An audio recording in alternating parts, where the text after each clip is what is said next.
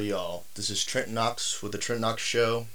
This is season two, episode seven, and I am joined by my good friend Brian Kern. Oop. Let's see. Are, are, are we live? Brian! Are you actually doing this live? Brian Kern, how are you? I'm doing good, man. Doing real good.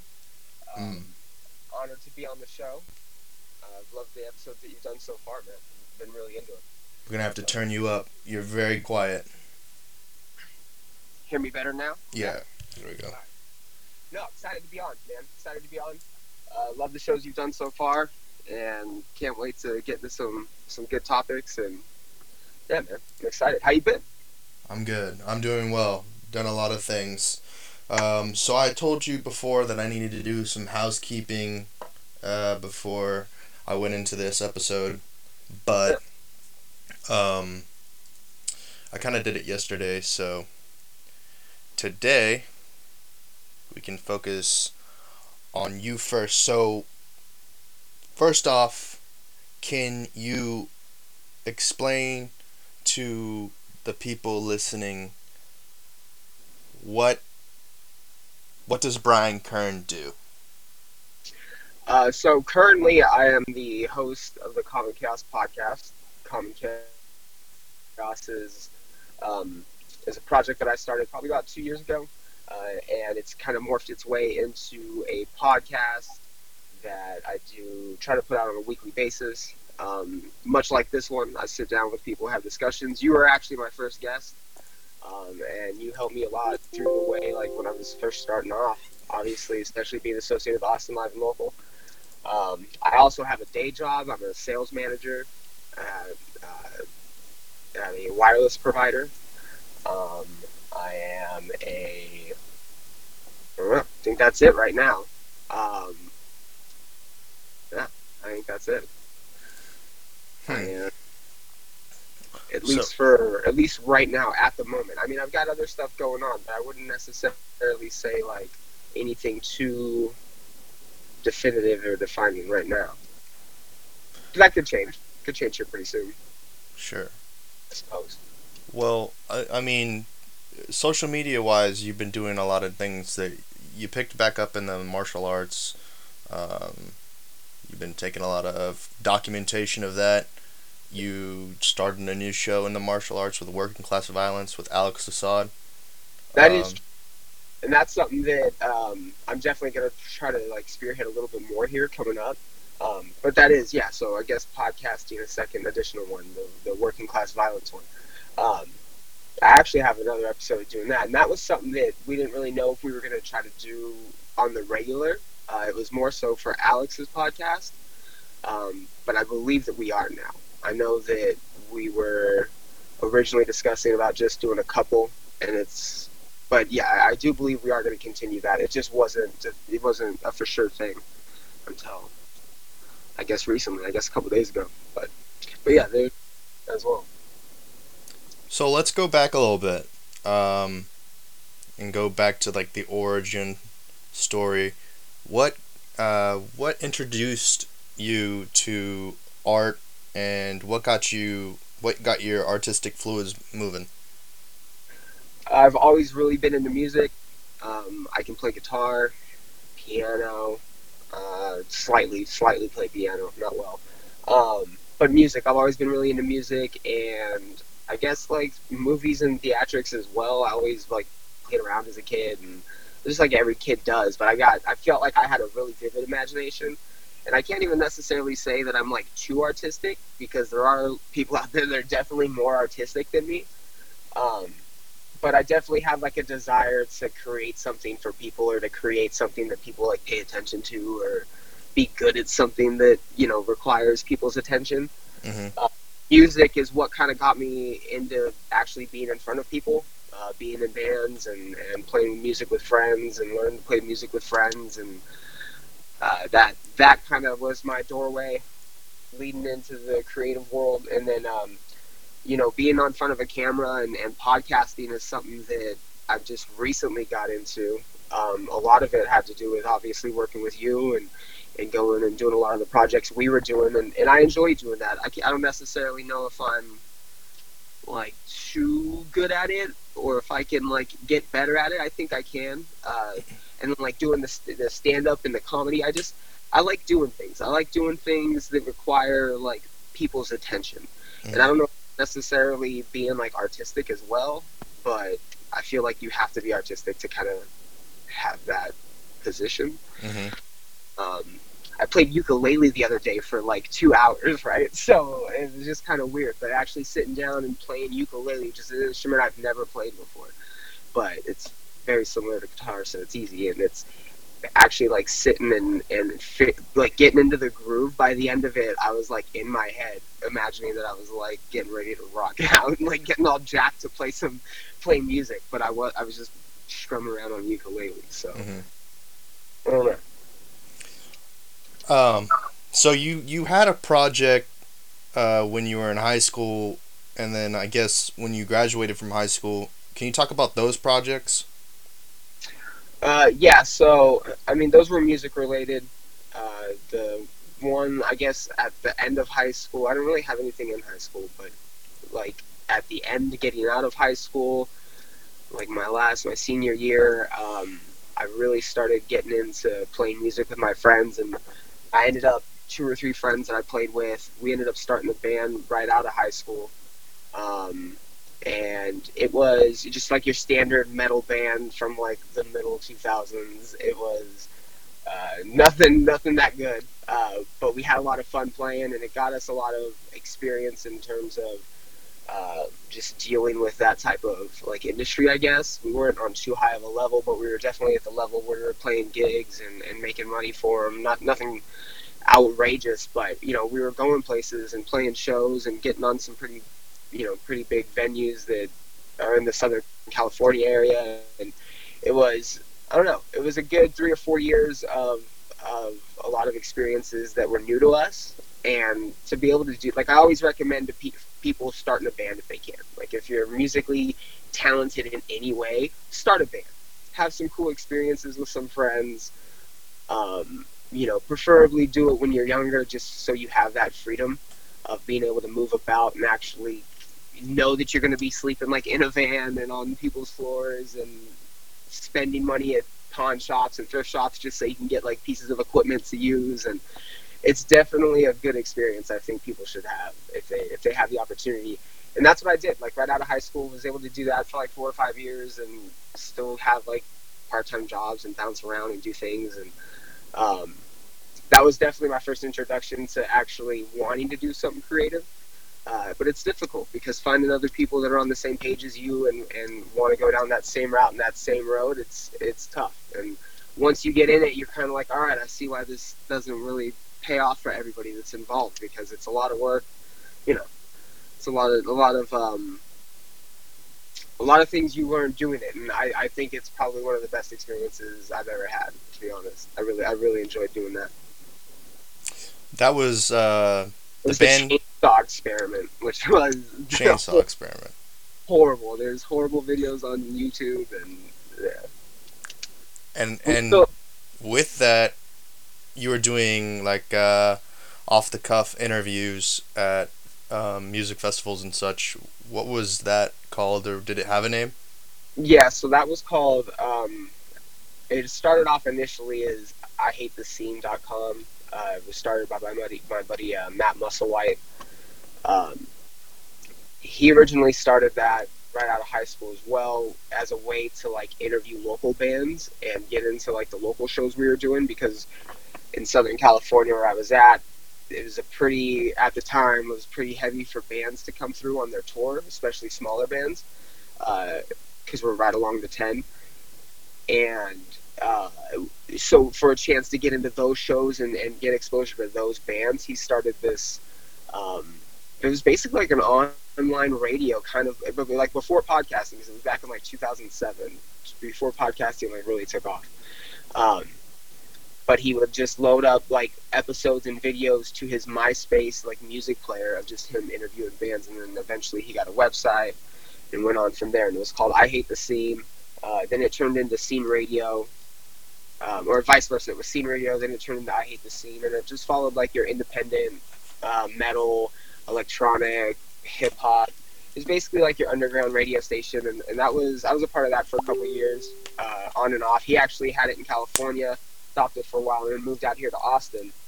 Uh, and then when I moved out here, we kind of kicked that back up. But now he drives full time for for bands. He, he's a tour bus driver, so that's what he's doing now. But but that was pretty cool. That that actually gave me a little bit of experience for what uh, we were doing with Austin Live and Local, which I think maybe came in handy a few times, like being able to sit and just talk and discuss things. And it's definitely gotten me into podcasting, and and I, I I'm definitely pulling from doing that, but it's different because when I was doing that, I wasn't looking at it how I look at like podcasting now. I don't know how I looked at doing that because I was I was young doing that as well. Um, but that was cool. That was a cool experience. Radio interview. I feel that that's my art. I don't know if that's necessarily an art, but I, I, I'm gravitating towards wanting to do something like that. Definitely. So what happened um, in between uh, I Hate the Scene and starting Common Chaos? Um, I mean, at one point they were kind of going at the same time. Matt Mm. actually a lot with Common Chaos when I first started in terms of like getting in touch with uh, people out here, Yeah. and so they they did intersect for a bit. Again, it that was always more his project. So Right. Okay. to the tour bus driving, that kind of took off, and it me getting re-involved with him out here in Austin definitely motivated me to to make Common Chaos a like podcast format because it wasn't always that necessarily. Okay. So he definitely kind of like I don't know. Eh, Yeah, that that played a part in it as well. Yeah. Um. so, uh, brief rolling back a little bit. I forgot to preface that Brian is from Southern California, the Palm Springs uh, area, the desert area, and um, he moved here in 2016. Yes, Moved here, moved here in 2016, or here, sorry, moved to Austin in 2016, and uh, pursued a what I would call it probably a career, a career uh, in Austin, and um, he brought down basically his whole family. Nah, I'm just kidding, but brought down a pack of people and uh, has really been uh, living the Austin hipster lifestyle. Um, you know, eating guacamole on bread and uh, drinking Topo Chicos. Yep, yep. California's. I'm, I'm excited that California's getting topos eventually Yeah, because they definitely deserve to have that out there. Um, and the California on I don't know if that if the guacamole on toast is a is a California thing, but it's fucking delicious. I don't know why people hate it. It's so good. Y'all are crazy. sounds like a California thing. Um, Yes, it probably is. it, was, it most definitely probably is, but it's fucking delicious. You guys got to get on the get on the train, man. so, um, that's kind of a backstory of what Brian Kern is. Uh, you've been you've been starting up this martial arts thing. Tell tell me about what's going on with your martial arts training. Tell me what's what are some of the the positives and what are some of the the, the like negatives. What's going on? Uh, so I've trained like mixed martial arts is really what it is. Jiu-jitsu, boxing, kickboxing, all that. I've trained on and off for probably five, six years. Um, my biggest time off was was this most recent like eight months to a year where I didn't even like bounce around at like gyms to roll around or, or get any training in. Um, but yeah, I've been training for quite some time. It was just a little bit more difficult to find uh, like a steady school out here that I really enjoyed and liked being a part of. Um, but I found one now. Uh, it's called Sinister BJJ, and it's in like north the North Austin area. Um, and there's also Gorilla Muay Thai. They're like a, a joint thing. But anyways, yeah, I, I've uh, gotten back into doing that. Uh, martial arts. I mean, I did like karate and stuff when I was little. Mhm. Uh, but am- among other sports, so I've always just been kind of into martial arts, and I'm a huge mixed martial arts fan. Um, and I figured what really got me into training, like originally, was if I'm gonna talk about like the sport, I should probably know how to do it, and I also don't know that it's like a great way to get in shape. And I used to be really out of shape, and I mean, comparative.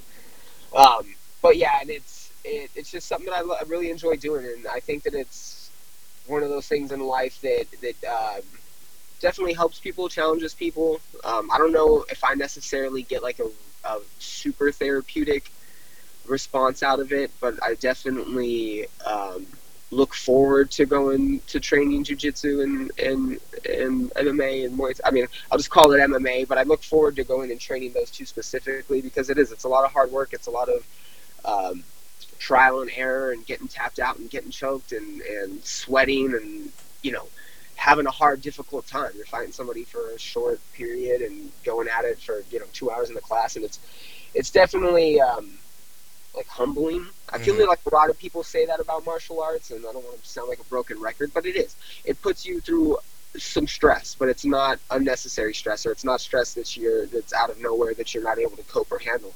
It's stress that you know you're going into, and you're sitting there figuring a way to get out of it. hmm It's yeah, I love it, man. And um, a big a big thing for me was having like a team or people that I enjoy training with, and everybody at that school was awesome.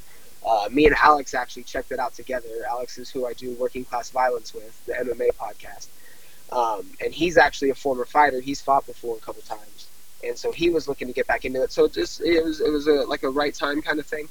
Uh, all the pieces kind of fell into place, but it's awesome. If nobody does martial arts, I definitely encourage getting into that because it, it is. It, it allows you to, I think, also prepare for real life situations. If you're ever in a situation where somebody wants to get hot at you, especially now, I feel like everybody's quick to want to pull out a phone when people start arguing and there's fights at McDonald's and there's a bunch of shit going on. Like you should definitely learn how to defend yourself hmm Uh, which is important too. But and that's been fun. A lot of the people at the gym that I'm uh, that I'm going to are doing a lot. We have a, one of our tr- instructors going to Muay Thai here shortly to to um, to compete. Uh, one of our other guys, our jiu-jitsu instructors, is actually doing uh, an, a pretty big tournament out here coming up. I don't know if I can say, but yeah, he's doing a pretty big tournament. Um, I plan on having them on on my podcast eventually, and it's been fun. It's been cool. So now that you brought it up, what is the direction for Common Chaos? Um, what are you What are you looking to? Who are you looking to in- interview, and what's kind of like the story you're telling? Uh, so I, I feel like I've really honed in on what the message is with my last couple podcasts, um, and then the one I'm also putting out tonight. I'm putting out an episode tonight that I Mhm. did, um, and it's really focused on that defining chaos and order. So, Common Chaos is my podcast. It's a discussion style podcast where I sit down with guests. Trent's been on it before, um, and it took me a, a real long time to kind of have like that main theme. So but I always knew that I wanted to kind of focus on life and progression and, and, and becoming like a better version of yourself, as everybody likes to say, um, or at least helping people cope with with how life is. Like we see, we listen to a lot of podcasts and we hear a lot of things from people that are kind of on that upper level, right? Like they've got the fan base, they've got the outreach, they've got the influence, um, and so I think a lot of people take what they hear and think that that they manifest that like within their own reality and it, it can be kind of hindersome i think and it can you know yeah we're listening to people that are successful and that have quote unquote made it but not everybody's in the position where they get those three or four good opportunities you know or they're they're in that position where they can capitalize like everybody does. Um, but there is i believe like you you can really live your best possible life regardless of circumstance and opportunity. There's just a way to find it and I'm currently like on that path, and I feel like Mhm. a lot of people are on that path, and um, I've, I've been able to hone in that I think that it's a balance. It's a balance of having that chaos and that order. Jordan Peterson talks about it a lot. I really go into details about it on my last couple episodes. So if anybody's curious, commonchaos.net. But it's I help people try to manage their balance, their manage their chaos and their order in their life by sharing people's experiences, sharing my own experiences, learning from people. Um, you know, it's a wider range of topics, topics that it's just topics all about life. There's nothing specific. Like when I had Trent on, you know, we talked about getting into business and like social media and, and just facets of that kind of lifestyle. And, you know, to be able to talk to Trent about that, who's experienced and has a lot of knowledge in that, it you know it paints a picture for people that are interested in that. And it allows people to learn from your experiences maybe get some tips maybe get some tricks but also see that you know you're just starting off and you're in a position that a lot of people find themselves in where you have the experience and you have the momentum. Where do you go from there? You know do you do you build your own project? Do you get involved with other creative people? Do you take x y and z? You know there's and i just want people to learn from those. Um, so yeah, it's coming together. It's, I'm eventually just gonna go like listen to the podcast and hopefully it explains everything. But yeah, yeah. Two things. Uh, shout out Jordan Peterson, and then uh, the next thing is um, I don't know as much as I think I would want to know about social media, and I learned more about it yesterday having a conversation. But uh, about Jordan Peterson, uh, the first thing. Um, I've been watching a little bit more of his con, uh, not his content, but content around him, and interviews he's been doing, and he he shows uh, he shows a certain side of himself in in different um, particular interviews, and um, I don't I like seventy five percent of me wants to be like, yeah, that that's that's the right that's the right train of thought, and then other times it seems egotistical um, in what he's doing and what he is his message he's trying to give. Um, and I think that that's I think that's something important to talk about. I guess maybe the first philosophical thing to talk about is the the death of the ego and, and, and trying to be more 90% uh, for others and 10% for yourself. That's interesting because I touched a bit on ego um, when I was just when I just did my podcast, and I think ego is something that is like it's there. It's it is that that that cockiness, that arrogance, that that side, and I know what you're talking about. I think from Jordan Peterson. I want to say though that that's not. Well, the here's what I, I was thinking. Go he, he goes clean shave, shaved into uh, an interview with Joe Rogan and then he goes with like a complete like looking like shit dragged out beard into the interview with Aubrey Marcus. And it seemed like when he was more um, uh, what's the word? Like caveman like with Aubrey Marcus he seemed like he was uh, exuding more uh, more of the extreme alt right things that he's been accused of I think that there's context around both those situations, and here's why. A, the first part is Rogan reaches a very wide audience, and a lot of the stuff that is referenced from Jordan Peterson is from his Rogan podcast, especially yeah. when people are trying to defend him and his views against the people that come at him. Um, with the Aubrey interview, there's got to be context around that as well. Like we don't know that Jordan Peterson like wasn't on vacation in Austin and that's why he did that, or maybe you know that was like, hey, yo, you're gonna be in our area. Why don't you come through for a podcast? And Jordan just got done doing a week of you know maybe writing or something. Yeah, no, I get what you're saying, but that's that's that's also making an excuse when you see someone when you see uh like Brendan Schaub who uh, um another shout out, Brendan Schaub. Uh, he's gonna, he's performing at Cap City this weekend. Um, when you see Brendan Schaub on his own podcast, to Joe Rogan's, to Aubrey's, to um, H3, H3, wherever he is, okay, it you can he's the same guy. He comes on, he portrays the same character, you know, universally. And I felt like in each different uh, aspect, you you get a different Jordan Peterson. Like you, you know, that's, that's funny that you say that about Brendan Schaub because the fighter and the kids subreddit mm-hmm. is literally a shit talk fest on Brendan Schaub, and they they have videos where they think he's trying too hard or he's copying. Yeah. He's been accused of stealing jokes. Mm-hmm. Like it's funny that you think he's the organic persona all throughout when other people think that the the difference. Like and I, I think that's jealousy. To be I honest, I think it's jealousy. It, it, could be.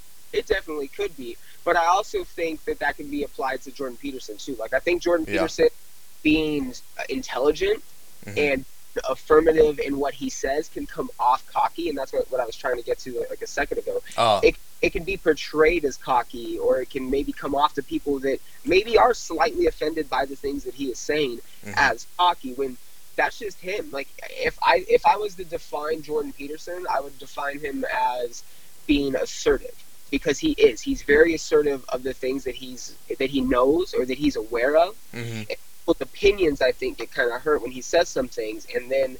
Like when he dismantles people, he dismantles people on fact. He dismantles people on fact and statistics, and he's he's always very upfront when he's wrong. Like when Rogan corrects him, or when he did the Yeah. Rogan Weinstein podcast, they corrected him a couple times, and he he okay, you're right, I was wrong. He he's not ever argumentative that I've seen in the sense that he's like trying to combat people off of emotion, where I think people can kind of go at him with emotion, and he he doesn't respond, he doesn't react, and I think that triggers people. I think I- what people also dislike is that uh, he tries he tries to uh, quickly acknowledge he's wrong and then and then try to like kind of cover it up that he acknowledged it. You, you understand what I'm saying? Does that? Yes, yes, yes, yes. Yeah, he does that. I mean, okay, what? You can't apologize too much. You don't apologize enough. It's, Well, the, it need when when someone apologizes, it needs its like it needs air time, right? It needs that breath, so that so that people can feel it before, right after saying something that's gonna extr- gonna like uh, gonna cut people down. Yeah, yeah. But it, I mean, it, it it's different. Maybe it's because he's he's like pissing a lot of people off. That it's like that because on an individual basis, the airtime doesn't need to be that long.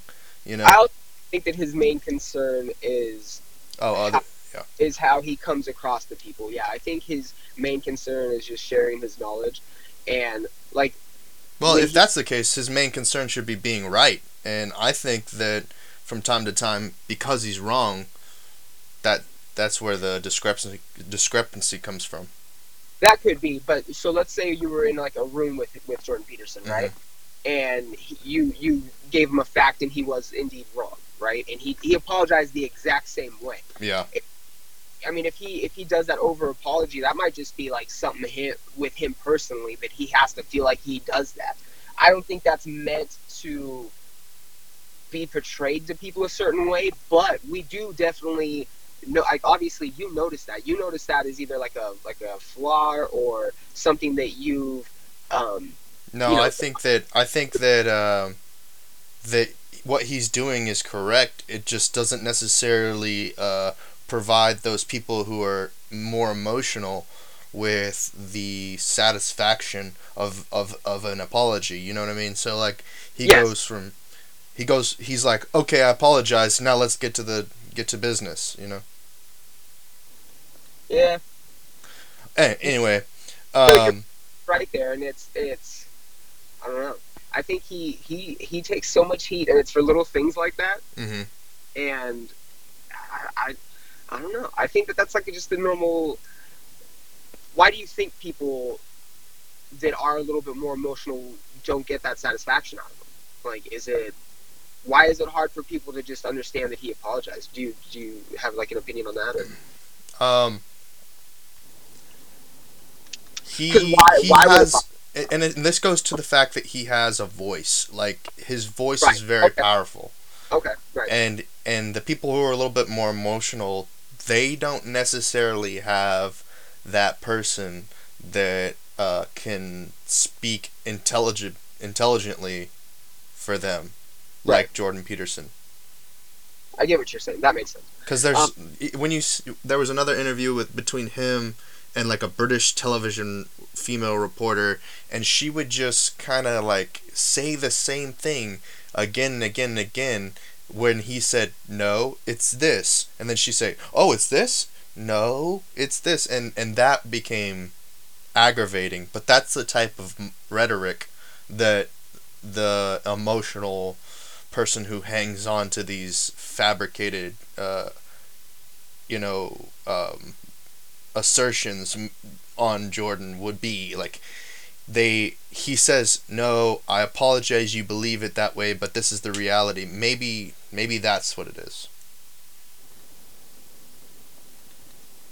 Yeah, do you ever feel that people get in conversations like that though and don't hear that? Like, what if he was to say it that way? Oh yes, chances mhm. that she still wouldn't even hear it. Yes, Or who's I to do. say that someone's not yelling in her ear, keep pressing the question, keep pressing it, get them to fucking respond differently or whatever. You know, who knows Yeah. what the they're yelling at her to do. yeah, yeah, Uh, yeah, yeah, yeah, yeah. That's a problem.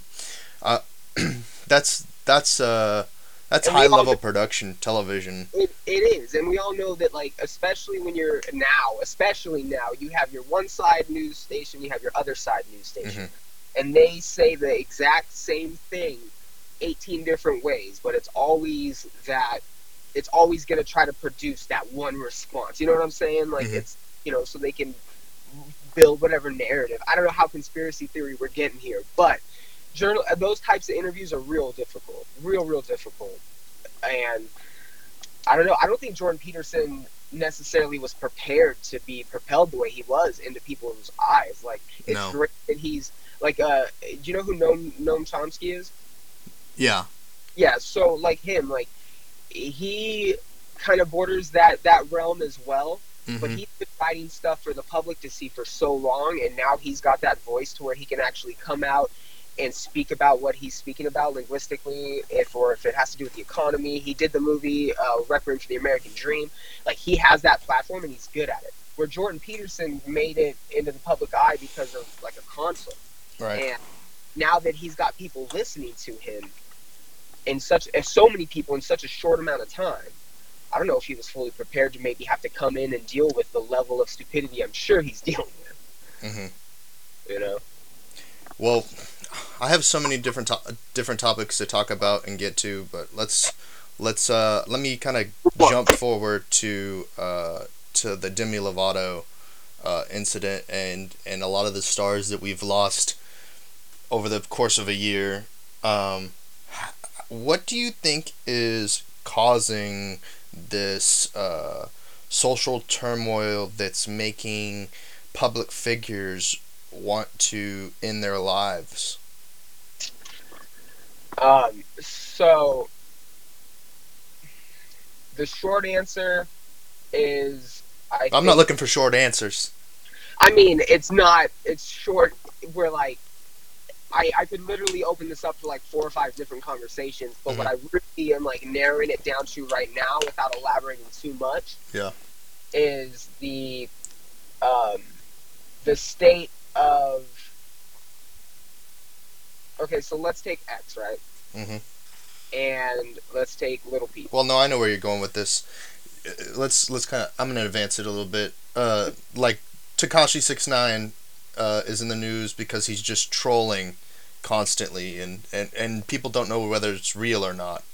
Well, my, where I was going was, it's just there's a lot more people in the public eye now Yeah. I, we're just recognizing how much how many people suffer from mental issues Mm. or issues of like anxiety issues and then when you're thrusted into this overwhelming reality of fame and money and decision making and people trying to influence you on both sides hmm Macaulay Culkin, look at him. Like his life, for the most part, was shit, and he's a fucking weirdo. I mean, in terms of, of how it was handled, like financially, how his his parents' relationship, his relationship, like he didn't live the best life, and he got a lot of coverage because he was a child star, Mhm. and it was rare at that time for someone to get that type of attention and to go through that in the public eye Right. Now we have mass amounts of people doing it.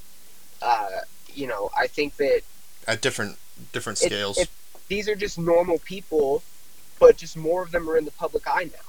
You know, so you're you're gonna have people that succumb to that massive amounts of stress. You're gonna have the people that succumb to the pressures uh, of whatever may come. But yeah, you're you're you're just dealing with people that are just as unstable as the dude sitting next to you in the coffee shop, just as uh, as paranoid or as anxious or as stressed out as the doctor you saw. You know, when you went in and saw him, like these are real issues that I think a lot of people suffer from. We're just seeing a lot of them in the public eye, and I think that it's, I think people should pay attention to that. And I Mhm. think what doesn't help is social media.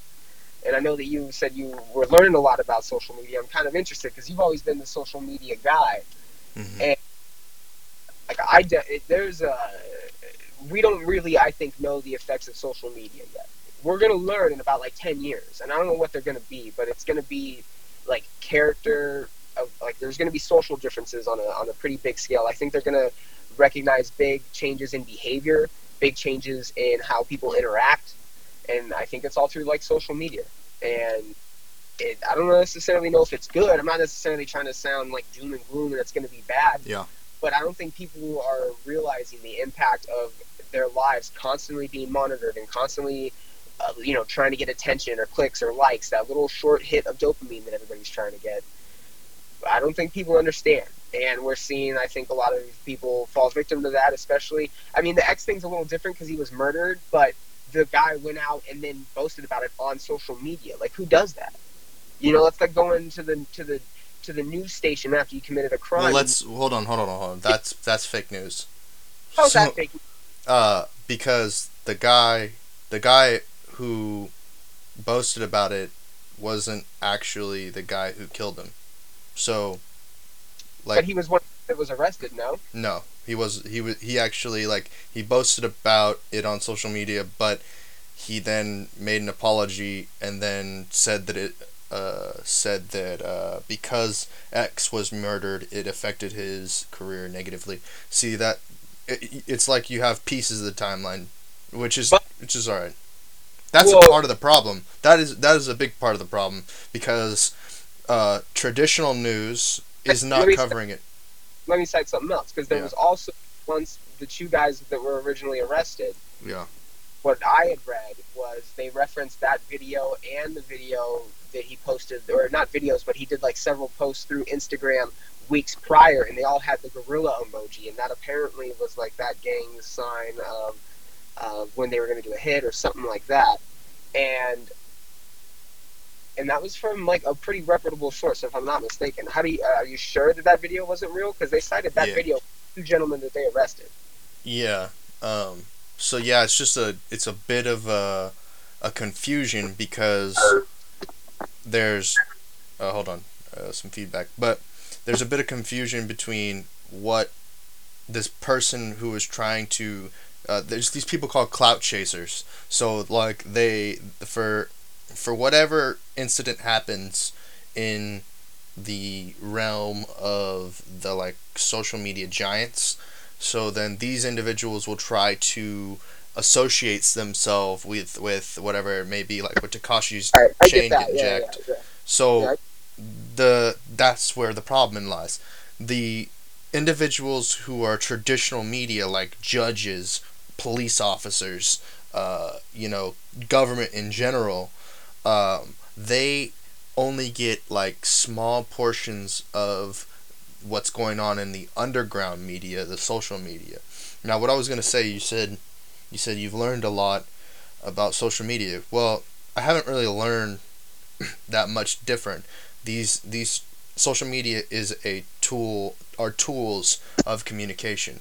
Um, each of them kind of existing in a different place. I mean, Twitter was mobile first, and Facebook kind of came on the web-based tools. So it's they each have their own different thing.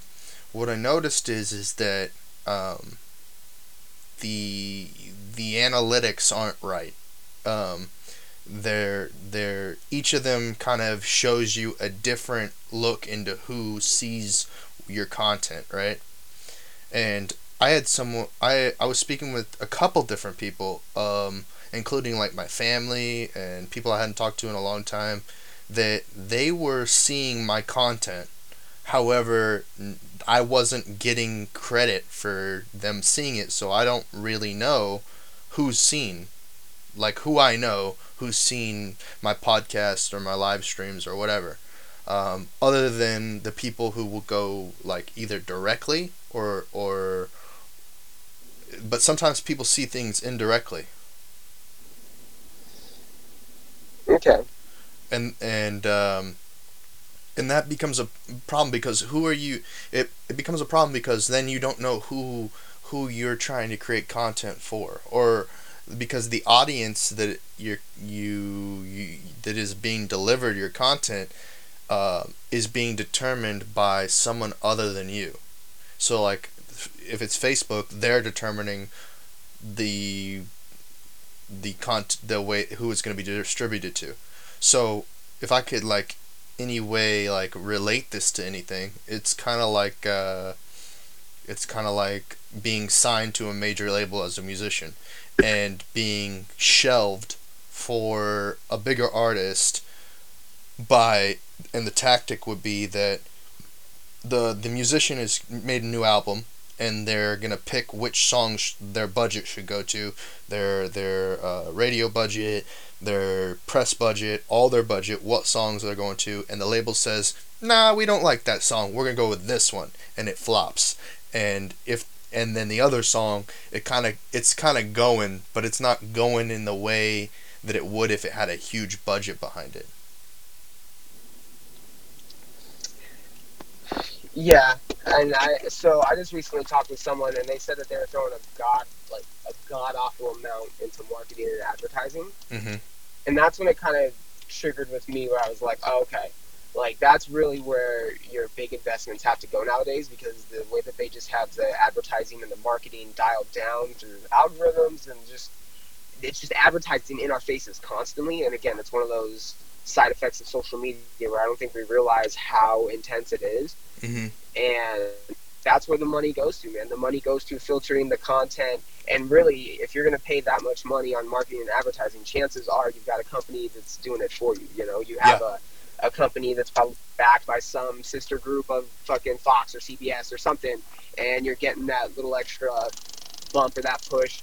And so that is you know that is i think the case but you also see the people that essentially kind of hit it without necessarily having that opportunity or that connection Mm-hmm. but what i've realized Yeah, but that's that one per. That's that one percent. Uh, like double blind test slit that you got to go through. That you're because you hit the glitch and the glitch Yeah. sent you. yeah yeah yeah i can understand that um and yeah exactly. That's what it is. There's that glitch where those like yeah exactly. A fraction of 0.1% of people actually make it from nothing and hit that glitch and make it through. Um but you do see quite a few people that claim that they have like um i mean i hate to i know you like Tai Lopez and i hate to shit on the Tai Lopez but the, i don't think the dude really does anything different than anybody else. And i know i know like that's like the meme that is Tai Lopez. Yeah. but I mean, he where did like what is he doing? What is he really doing other than probably funneling He's the traditional. He's the traditional motivational speaker, like the one that we used to see that would come to like our local um, event center or come to our high school to speak. He just kind of says these blanketed things that it seems like everybody should know, and that that that's what makes him famous. Uh, yeah, yeah. but okay, so I guess yeah, exactly. He was a bad example. But th- there are people out there that claim that quote unquote make it right hmm because they have the means to spend that forty thousand in advertising. Does like Yeah. that makes sense? Like and and at that point when you had the means, were you really fucking scraping the bottom of the barrel and making it, or were you just opportunistic and you said, "Hey, I have fifty grand I can spend on advertising. I have a good product. I have this. I have that. I bet you I can hit that next little, you know, spike in popularity." Yeah. You know, it, it's different, but I also think that there's there's there is an organic way to grab reach. And I don't think that we've ever talked about it like this before, you and I. But yeah, and there's an organic way to grab reach, I think. But it's like you said, it's a sliver of people that can actually get through that that that hole and make it to the next level that are actually, you know, not anywhere. Like you you and me are around artists all the time. Mhm. Like in the sense that we're down on Sixth Street seeing everybody hustling, right? yeah, Who's making it? Nobody. There's probably ten people we know in Austin that are actually putting in a lot of work with a mix of good marketing, good advertising, good good artwork, good promotion, and they're actually putting in the work that might make it out of Austin. Well, in addition to that, we got all these uh, these old heads, uh, you know, telling them that they're not ready, they don't have enough, this, that, and the left, and I think that I- think that that it's a difficult thing regardless if you have a catalog of 30 songs or, or, or catalog of 30 albums or you're on your first album You know, you could put out three, 30 albums you think is a classic and it not get the global attention that one album from uh, some random artist off the street gets. Right. Oh, those that the best way to explain that is the homeless man with the golden voice. Right. And wh- how many times are we going to hear a fucking shitty Kings of Leon song? Like, Mhm. I, exactly. But Kings of Leon, for whatever reason, hits that ride, hits that roller coaster, and is able to fucking enjoy it the whole time. Mm. And the, the golden is the homeless guy. But, and, you know, people, that's, it's almost more like, there's context to that. And, and not to be, like, philosophical, but, you know, there's lessons to be learned and all of that. Like, did the homeless guy make the best decisions growing up? Maybe he didn't. You know, maybe he did fuck up. Maybe that is a prime lesson. Like, hey, when you fucking That's probably a bad example as well, though, um, because you know he wasn't he wasn't pursuing he wasn't really pursuing it, you know, for any long time. It was just it was caught off guard, kind of. But the people who Oh yeah, you're talking about the legitimate news guy, right? They, they were pulling up to with the yeah he would. Okay, I I'm just talking like a. I was referencing more of just like a homeless guy that does sing sing on a corner and has a fantastic. oh yeah And didn't fucking make it. Well, why didn't he make it? You know. And well the re- yeah I mean that particular if we use the the actual uh, event as a reference that was very off off the cuff uh, Yeah. unexpected but what i'm saying is like the people who are in it for a little bit and the a lot of it has to do with the algorithm uh, not like the marketing or anything but a certain time of day may change uh, when and not even like if you schedule it but like just because they did it at that time it's it's a lottery it's a gamble Right, right. Um, and that's a lot of it too, man. A lot of it is a gamble. Like you don't realize until I think you start working with, um, you know, you, you never go and directly start working with Fox, right? You always work at like that parent company that's owned by another company that Fox owns, right? And you way up a ladder, like if you're an intern or something like that. Yeah. There's there's um, there's a lot of people that you know you brought it to my attention that just get picked up for like a fucking 360 deal, right? They get Yeah. picked up, they get their shit bought and sold, so they can't fucking make it on their own, and then they're fucked, right? Yeah. That alone goes to show you how many people make it in that one room, but then never make it out of that one room, right? Mhm. They they never get to that next national tour level or that fucking uh, headlining festival level. Like they didn't even make it out of that first room that they worked so hard to get into because they didn't have the experience or the knowledge to know how to work it better, or they didn't have the wherewithal to approach it differently. You know, and that right there is kind of like this immediate gut shot to everybody because like you can fight for 10 15 years and try to make it into that one room but if you don't have that experience and that knowledge that i think a lot of these older guys talk about to these young guys that's maybe what they're talking about to an extent. Like hey if you don't know how to play that role once you get there you're not going to fucking make it because you're going to be stuck in that room with everybody else that just got to that level. Mhm. like on level 8 of the 20 level game that nobody can beat you know? Like yeah. and that's for some people that's defeating you know then why am i even trying if i if i maybe i started late or maybe i you know didn't make it uh, didn't make some right decisions before and now you're having problems pulling the trigger on decisions or whatever it may be right that's defeating some people that have that kind of mindset and i think it can uh, discourage a lot of people but i think for other people too it makes them want to like find out more pieces to that puzzle. Okay, well, what happens when I do make it in that room? Then what do I do? Then who do I got to talk to, or how do I have to handle myself in order to get out of the room? And then Mhm. that's when you start talking to the people that maybe made it, you know, and that you know everybody makes it. Everybody's at the bar. Everybody's getting drinks. Everybody's in that clique. Well, which ones in the clique are the ones that are maybe on a little bit of a higher plane? You know, that'll help you get out of that room rather than being stuck in there with everybody else. I think people can approach it that way too. But it's again, it's a fucking gamble. Who even gets into that room? How is that? You know, is that is that? Can anybody just get into the room? No, and that's that's where it gets. fuck- That's where that wall is with people. Like, not even everybody gets into that shitty failure room. So where are you at prior to that? And you know, I think a lot of more people have the opportunity now with again the way social media is, the way that people are networking and hustling and, and getting their fucking connections made. Um, but I also think that a lot of people are kind of in for like that rude awakening of you maybe aren't ready.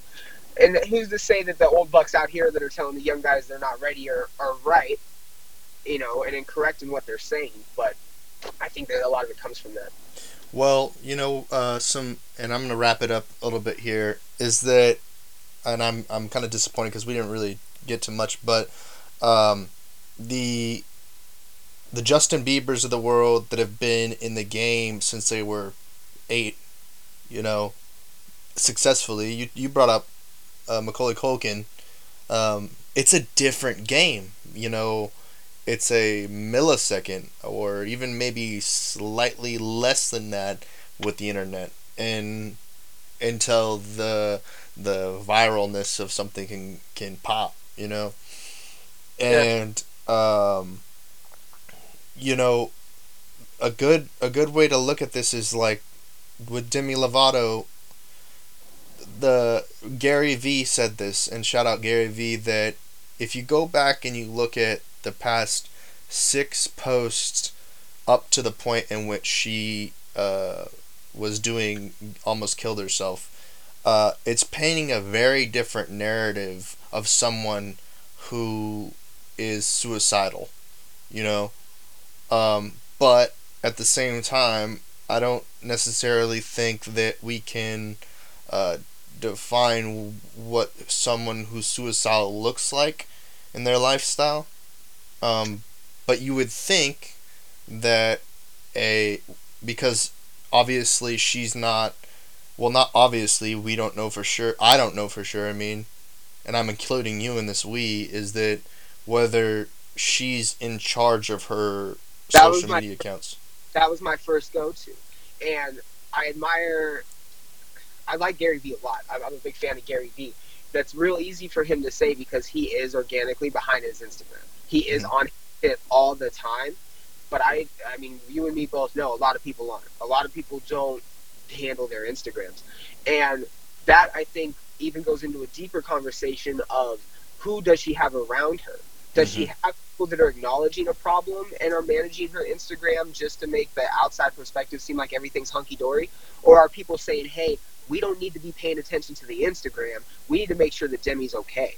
Like who, you know, that's a whole nother conversation to have as well. But I think that being able to paint the narrative off the Instagram posts, yes, if it's really her, then we are getting some mixed signals, and it may not be you know, there may be a certain way we have to approach it. But if it's not her controlling her Instagram, which is a very big possibility, then it doesn't even make, you know, what, what are you really going to take off that other than the conversation I mentioned a second ago? Like, I don't, I don't necessarily know if, if that was, yeah, how, okay, so then that's, what do you think? How do you think social media plays into these? Uh, Because like, I don't want to down, I don't want to like then dive down this this other rabbit hole and and and take people behind like the the veil too much because it can get scary. It gets.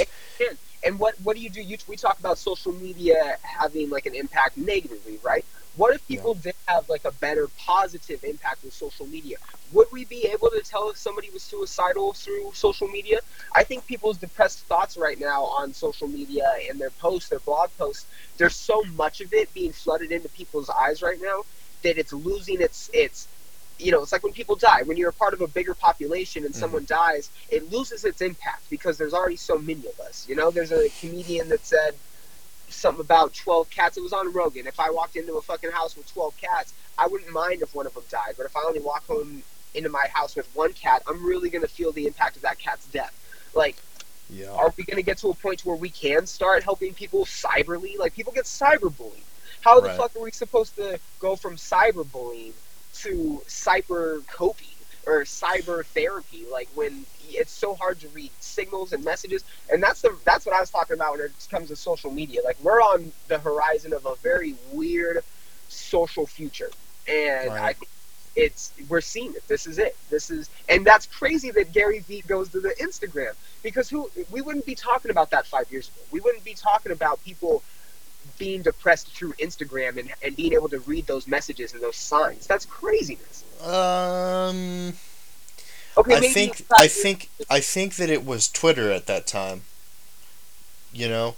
oh yeah, that could be, or my, you know, MySpace. Like I said, we were fucking Yeah. doing MySpace back in the day, but that's where it originated. And Mhm. now kids are in, you know, MySpace. I was in middle school when that came out. Well, for for you and I maybe, but like there was before before that there were these forums and and Friendster and all this other uh other, all these other sites that suc- didn't succeed in in uh, the way that because at that time they weren't they weren't considered businesses.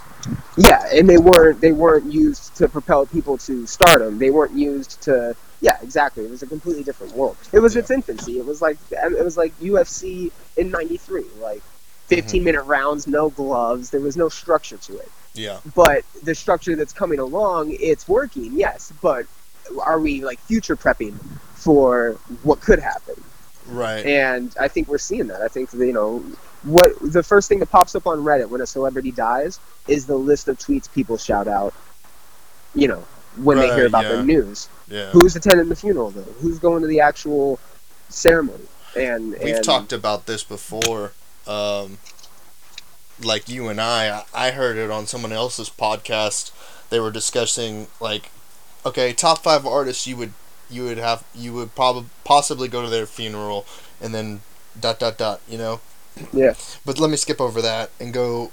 I think that the scariest thing about the the veil that is over the average consumer and including myself because I keep on going through this and over and over is the there are multiple versions of of yourself as a user on on each individual platform right. uh, would you be Would you be willing to call those like multiple egos?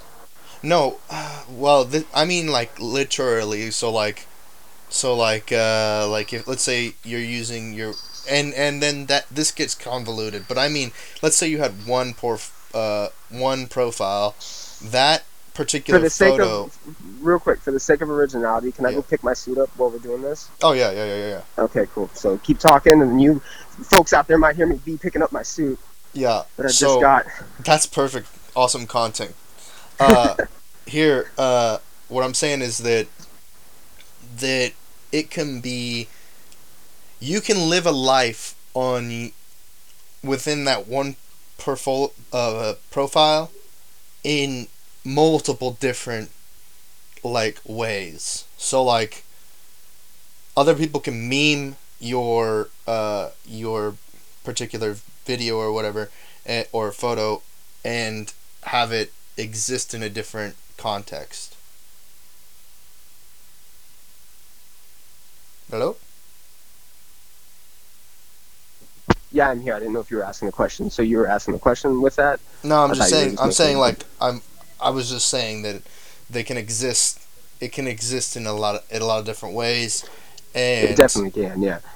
and as a result um it, you you get lost in what what what's really happening.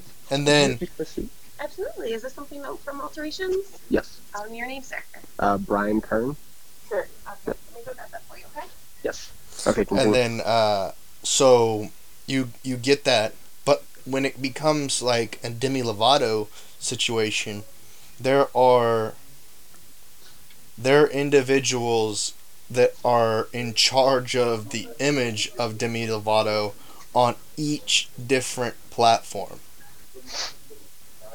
I mean, are you, are you are, again? Are we stating that we know that as a fact, or that's a possibility? Because it definitely is a no possibility. it, it is a, it, it, it, it whether whether in actuality that's the case it doesn't matter because people that don't have permission to be painting her another picture are doing that memeing her and uh, put it posting her pictures in fake profiles and then um, you know creating profiles on actually good. creating pro- profiles on different types of web platforms claiming sh- this is the real her and you have people in, in in countries other than ours that are accepting that for the reality Don't try it on the day of your event, at least. Oh yeah, no, no, no, we're good. Um, that I agree with, but I mean, we can even go deeper and say like her herself or five different personalities when she picks up the five different Instagrams if she's managing them herself. Yeah. Um, but are we are, with Gary Vee's comment? Yeah. Are we meant to have to manage people now through social media and through their regular, or are we just kind of left to say, well, this is another like tragedy, victim, whatever you want to call it.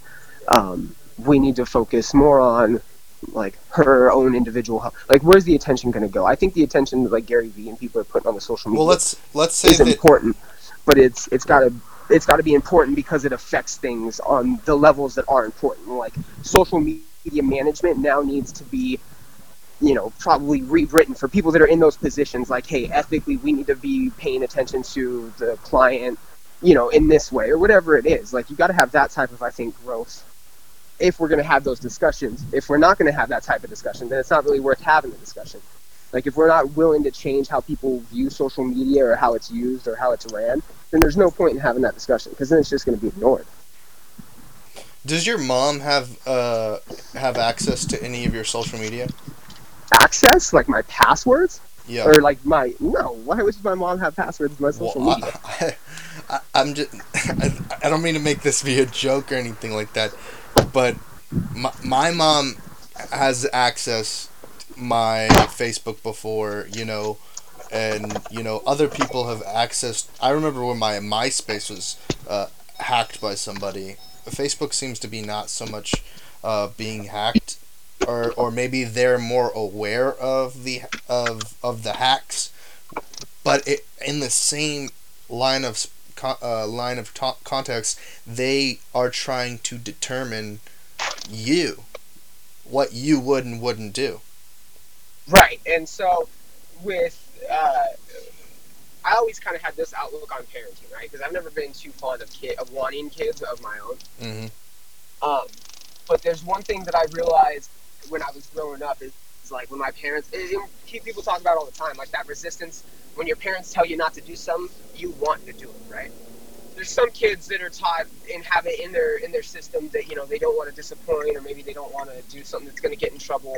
But for the most time, kids test their parents, and having that additional aspect of social media, your parent, I mean. I didn't experience it, so that's weird. But I can only imagine if a parent is going to have control over a child's social media, like, and I get it. If you're in middle school right now and you want a Facebook, a Twitter, and Instagram, you know, yeah, if you're going to be a responsible adult, you probably do want to have control over your kids when what they do to an extent. But Yeah. does it help the kid? I don't know. I don't know if it does. But where does that end? You know, where does that uh, I don't know consistent? any parents that do that. There are parents that come in to my work and say, "Hey, I need to make sure that we get their passwords and stuff." And it's just like, okay, so this parent is that type of parent. They've got all the control. How does that help? We don't know. I, but it, I, I don't see many parents willing to do that. I think it'd be probably easier just to not allow your kid to have any. I mean, if kids have access, I don't know. I don't know. You'd have to keep your kid completely disconnected if you don't want them to have social media. And Well, no, what that's not necessarily what it is though. They don't I don't think these parents di- don't want them to have access. I think it's um I think it's they want to they want to they want to experiment with with the way that the interactions are are being made. So like like living vicariously through the kids. yeah, like bizarrely, and, and and and that's that's terribly bad for a male and female relationship because the male is not gonna, you know, is gonna want to fuck bitches, get money, and the it's female at your mom's house. what? It's the, it's the equivalent of living in your mom's basement at like 35. No, I don't think so. No, no, no, no. Because in that situation, you can control yourself and walk the fuck out the door, right? Uh, I mean, yeah, but wouldn't that be the equivalent of like getting new social media? And being like, No, no, I don't think so. I think "Oh, account got hacked, new account, add me. No, what I think is like what's I mean the only way to explain this is like in a very like weird like fucking Twilight Zone situation was I was like on Facebook and I was browsing and shit and I found this account of a of a girl who got kidnapped and there was like all this all this on there and then like the social media was like overtaken by her mom who like stole a uh, old or not stole but found an old phone of the daughters um, with the Facebook still logged in. So she got into the account and then overtook it, changed the password, and then like there was like like in the comments you could see a huge conspiracy of like. Oh, you were the one who did it. You're the one who who killed your own daughter. She was murdered. She blah blah blah blah, and oh wild. And I was just thinking like, wow, like we are in a weird like weird world because if you're not on social media, you're irrelevant.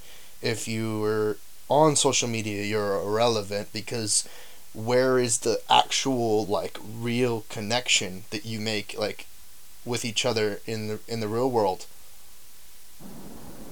Or what So- is what is the real world? I Now, I was gonna my question: Are we ever like? I don't necessarily think that that's like there is a real world anymore. I think our world is transitioning to this like digital cyber. no, because you and I met you and I met in what would be considered the real world.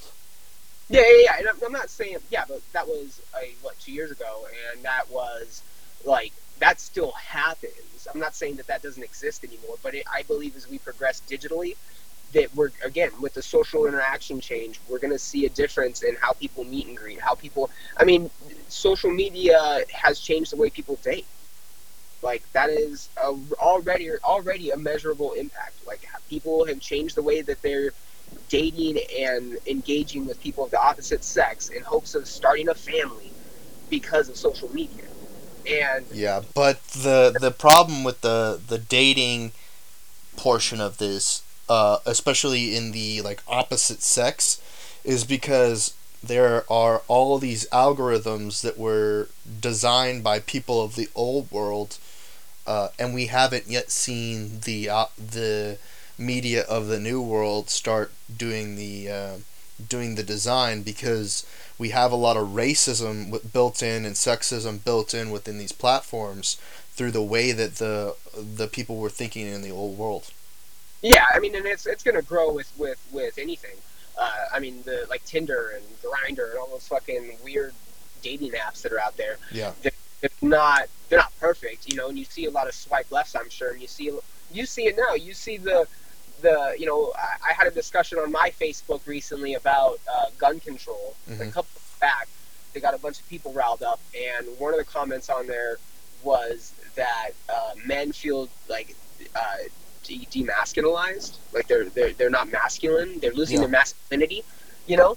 Mhm. And uh, it know, they, they they attributed it a lot to uh, to how people are you know being treated over social media, like rejection. Like men are receiving rejection at higher rates now because they get no likes or no swipe rights or no matches on their profile rather Yeah. than them mustering up to go to a bar to talk to a girl and have her say no. You know? Well, the problem here's here's weird though, uh, about the like this the apps like Tinder and stuff like that, is that it's it's a female platform. It's it's geared for the females. Now, if it was geared for the males, it'd be a whole lot different, right?